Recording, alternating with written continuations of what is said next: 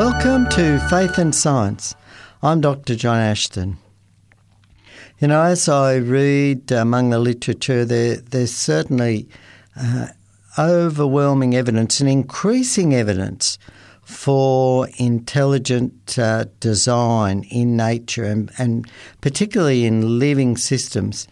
And it, um, you know, it really frustrates me that the evidence for intelligent design isn't being taught in our schools and, and universities formally. We have so much evidence now for the um, existence of God, a creator, um, the the biblical creator. We have so much evidence for the, you know, for the Bible from so many aspects, from history, from, uh, you know, geology. You know, the the global flood explains so much of what we uh, see in terms of the topology of the Earth's surface. Um, it, it, can explain uh, the origin of ice ages or an ice age. Um, you know, there are so many things that the the Bible can explain as well. Human behaviour it can explain the origin of evil and and so forth. So it's uh, really something that. Uh, again, I think uh, as Christians, and if you're listening to this program, need to tell people about the resources that are available that point overwhelmingly to our Creator God and especially design um, in nature. Um, and and one book too that um, I'm reading at the moment is um, a new book out published by Andrews University. It's called Design and Catastrophe. 51 scientists explore evidence in nature.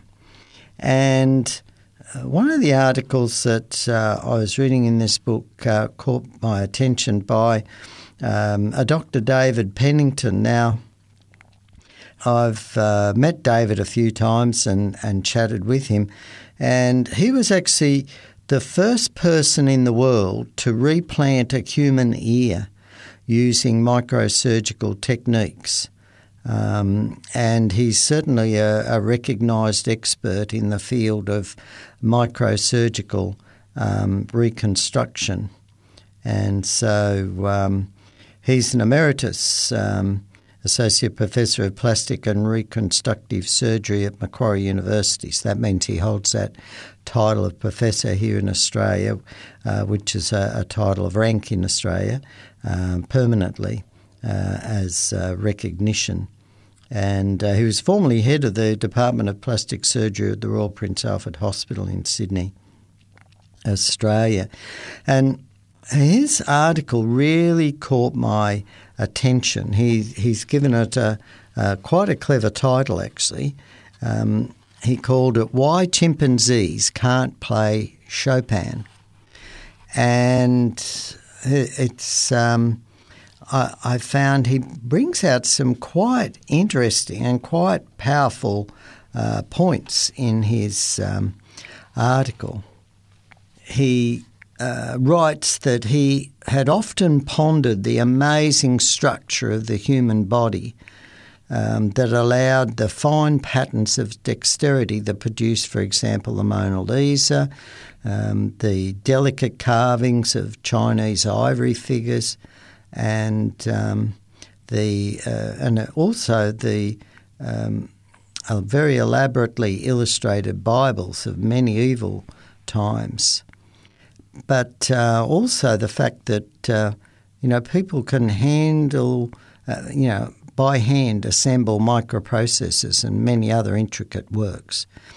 And so what he what he points out is that there's this ability in humans to perform manual tasks involving very fine movement, and that this very fine movement differentiates the humans apart from all other primates or apes. Now, of course, it's often claimed that humans evolved from some sort of ape ancestor. And um, in in this article, which is in this book, as I said, uh, Design and Catastrophe, which has uh, just been published by Andrews University um, in the United States. It's in Michigan in the United States. And um, his uh, article is in, in this book as a, as a chapter, and it's, um, you know, I think it's quite revealing. He points out that accomplishments such as being able to play Chopin's Etude in G minor, in G sharp, sorry, uh, opus uh, 25, number 6, or again the performance of brain surgery are way beyond the technical ability of even the smartest ape. He points out, however, that in our education system, the proposed concepts um, in neurophysiology that dominate the field of human neurophysiology are actually based on uh, evolutionary biology. And, you know, this is certainly a worry. It is really a worry when we're sort of teaching, you know, students that um, we evolved from apes. And then we're teaching this sort of uh, as an underpinning factor of biology, which is underpinning then, you know, research in medicine and surgery and all this sort of thing. And it's it's clearly wrong. We, you know, and I've talked many times previously on the these programs that you know the changes in the genetic code that are required to produce um, new body parts, new organisms, new functions are huge, and they can't arise by random mutations. It's just impossible. We know that statistically, and the the you know the number of times that you'd the mutations would have to perform, be performed. Um, there just you know wouldn't be enough time or space in the in the in the universe. you know, even if you had billions of years, which we know um, we don't have from uh, many other aspects um, and much other evidence as well. You know, life on Earth can't be that old, and I've mentioned this before. You know, just classic example are erosion rates, but it's interesting, he points out that the cognitive advances in the human brain have generally been attributed to its large size, and in particular, uh, the encephalocortical mass, which is genetically controlled. Um, there's actually a gene called uh, microcephalin, which regulates the human brain size. So here we can see again there's a specific gene, a specific code in the DNA that regulates the human brain size. And there is a, um, a large amount of code um, that um, is especially relates to the human hand and especially the thumb and the index finger in this uh, parietal lobe cortical areas. And um, again, we can see that their genes, there are um, genetic codes that specifically construct these parts of the brain that are specifically associated with the operation of our uh, thumb and index finger. So, again, for you know, we, we jump and, you know, human hands are, are different, feet, of course, are different to um, ape hands and feet. And what he's pointing out is that the code here, there's changes to the code that gives humans this special ability in terms of using their hands. And these changes in code, in the genetic code, provide for changes in the human brain that are now are now for us to operate and do these delicate operations. He also points out that the functional anatomy of the human hand is designed for precise movements that are impossible for other primates. Um, the longer and fully opposable thumb of the human is a chief example, producing the pincer or pen type grip, which is used in art and writing and in surgery, and that's something that's not possible um, in a chimpanzee.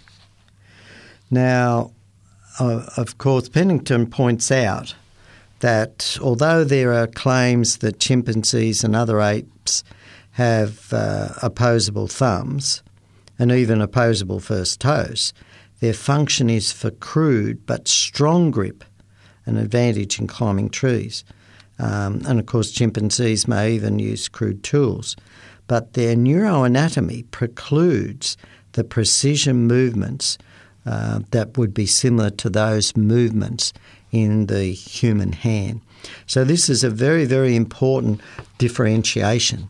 So while you know chimpanzees can can still grip things, they aren't capable of these precision movements, and this is um, a very, very significant difference. So Dr. Pennington points out um, that uh, there are many movements that the human hand can do that um, and and gives uh, uh, humans uh, dexterous activities that are not seen in apes. Um, and so he also points out that he can't think of an evolutionary advantage to the appreciation of Beethoven's Fifth, um, let alone the ability to play it. um, there's a, another aspect, of course, to human dexterity too that we can look at, and that is that uh, the sensory end organ density of the human fingertips also is uh, represented by um, a, a, special central, uh, post central uh, parietal cortex of the brain and it has a large representation there. So there's a lot of nerves from the end of our fingers that actually go into the brain.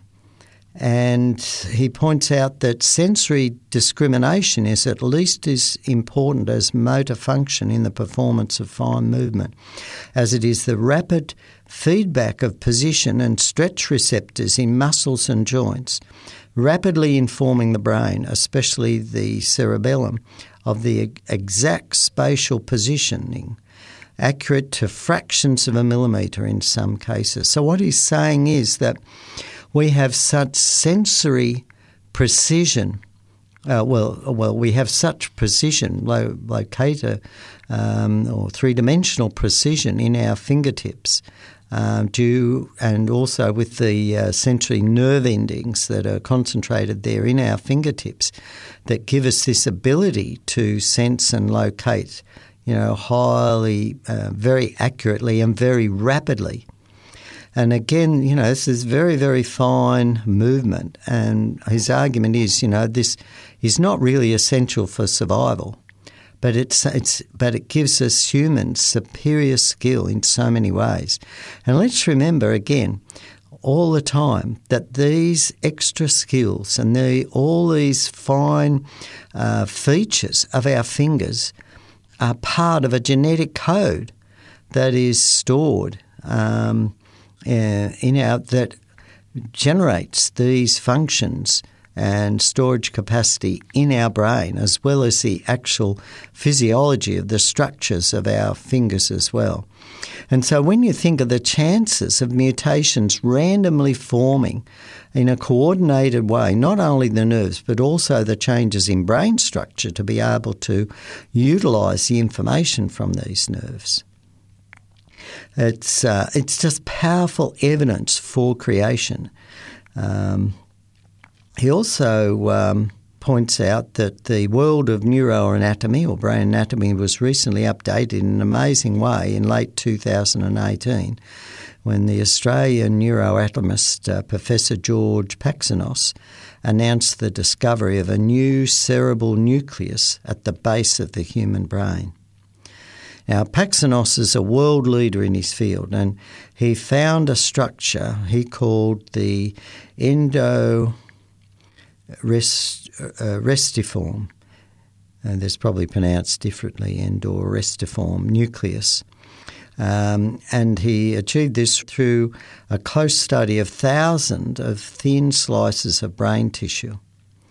And after studying large numbers of mammals, including primates, Paxinos and his team have found that this nucleus is unique to humans.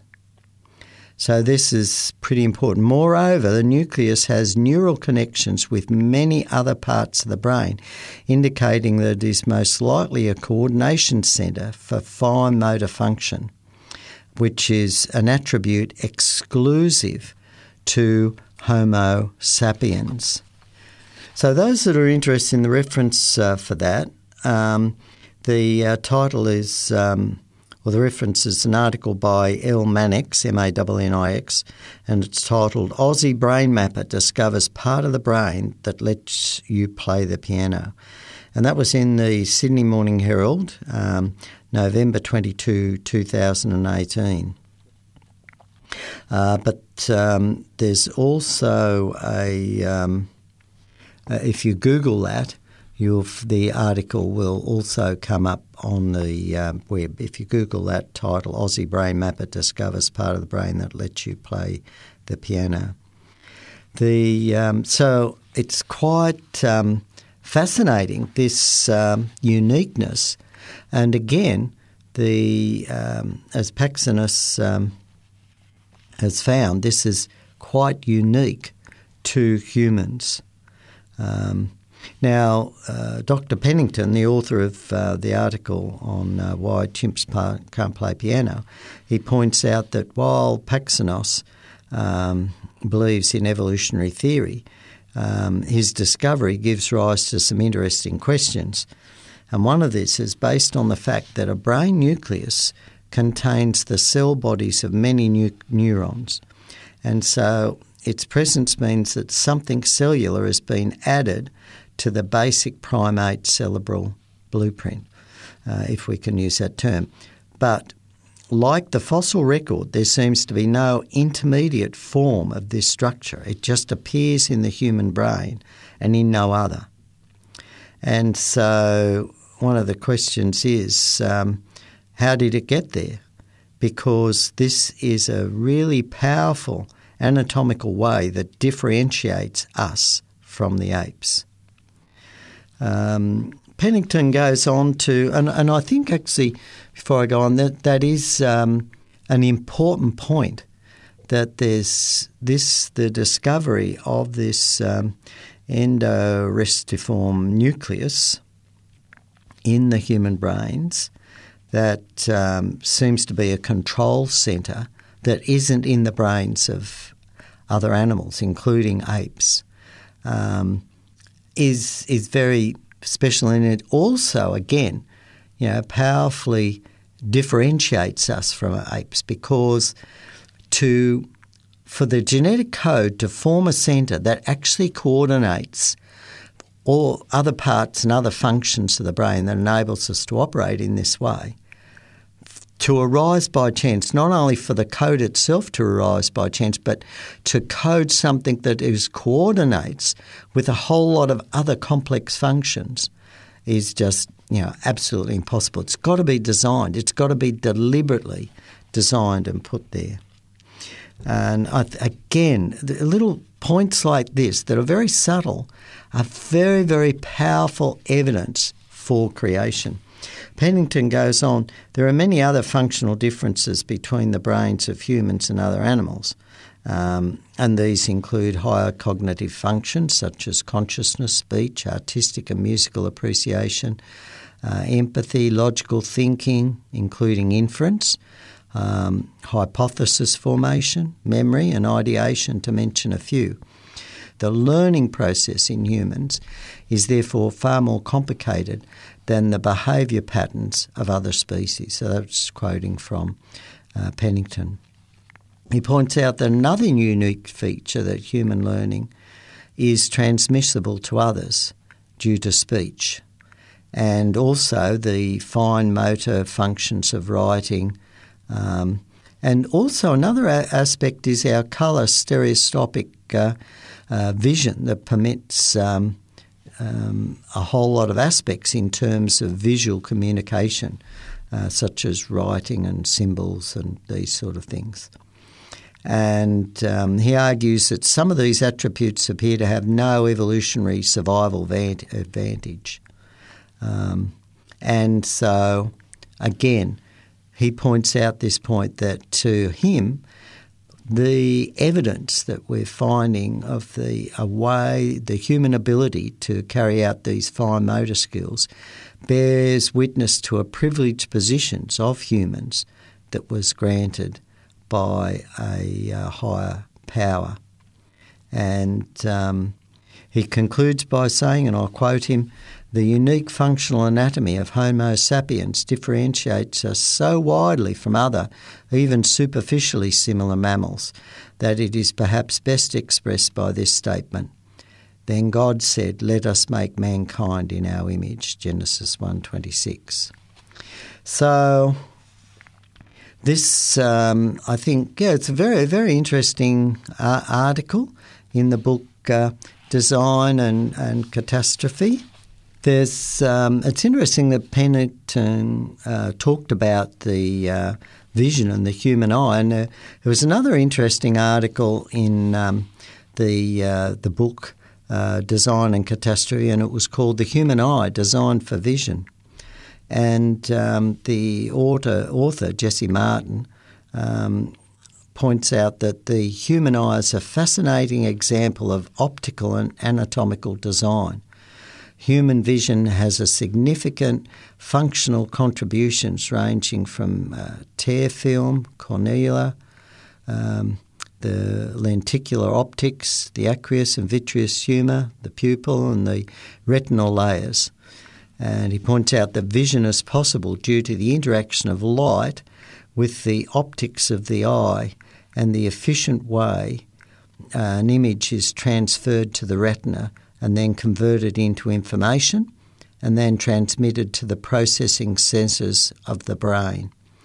And at each component of the eye, the tear film, the cornea, the iris, the crystalline lens, and the retina, there's less room for error for it to function efficiently.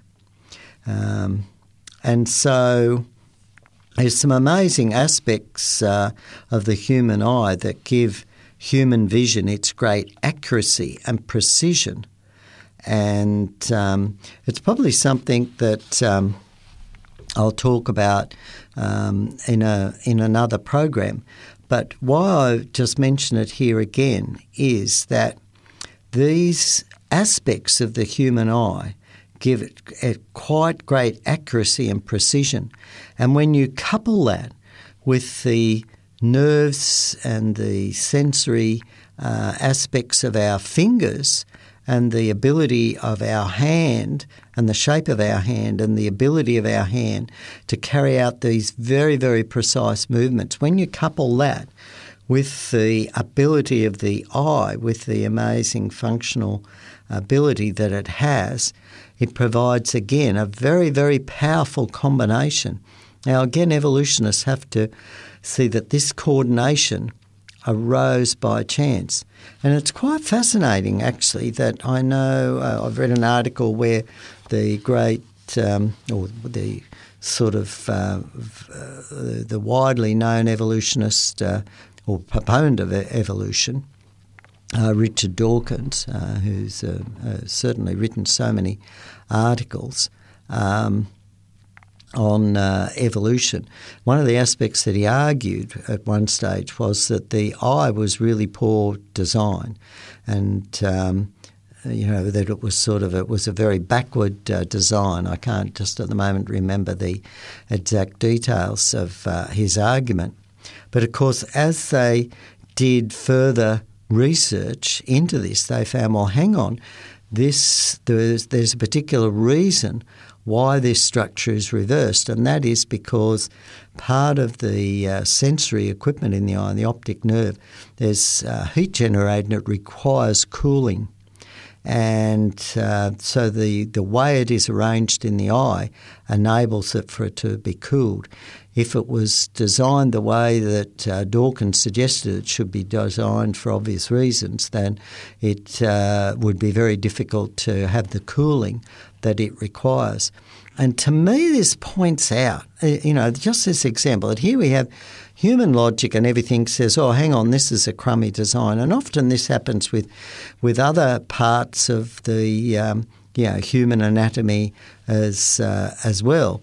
You know, people have said, oh, well, if it was really designed by God, why didn't he do it this way, do it better? But then as we do more research into it, we find, whoa, hang on, There's a reason for that.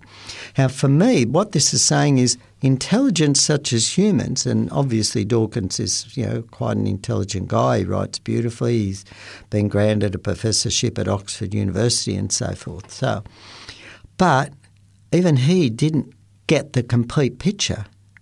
But yet, when we look at it, the complete picture is there. How can random mutations produce this structure that works? Now, people argue, oh, hang on, there's natural selection. You know, the, the earlier eyes that built the other way, you know, all failed. But hang on, the eye isn't going to work at all unless you have all the complex functions working at the same time. And this is the, you know, the, the classic um, case that for a machine to work, you have to have all the components lined up and just right. Um, you know, where I work, we build machines, we build manufacturing machines. And I know talking to engineers, they build the machine, it's nearly all there. One little part isn't quite right, might be just a little bit too big, um, and it, it, it's rubbing on something. There's not enough clearance that they didn't allow under certain conditions, uh, and the whole thing stops working um, under certain conditions. And they've got to go back and, and redesign. So you've only got to have one little bit out and the machine doesn't work. It's useless. So, and when you're looking at living systems, one little thing out often means that totally it won't survive. So, so many things are so complex, they've all got to have evolved with the right random mutations all at the same time. And this is what one of the functions that makes evolution so impossible. Well, I've been absolutely fascinated by learning about um, this extra part of our brain that we have and the ability that, um, the explanation for how we have fine movement, and we certainly didn't evolve from apes. We were created in the image of God. You've been listening to Faith and Science, and remember if you want, wish to re listen to this program or uh, check up on the references and, and that, um, just um, Google 3ABN Australia, or one word, dot org dot au, and click on the radio listen button. I'm, and remember too to tell your friends about these programs. Put links up on your social media pages. Let other people know the amazing evidence we have for our Creator God. I'm Dr. John Ashton. Have a great day.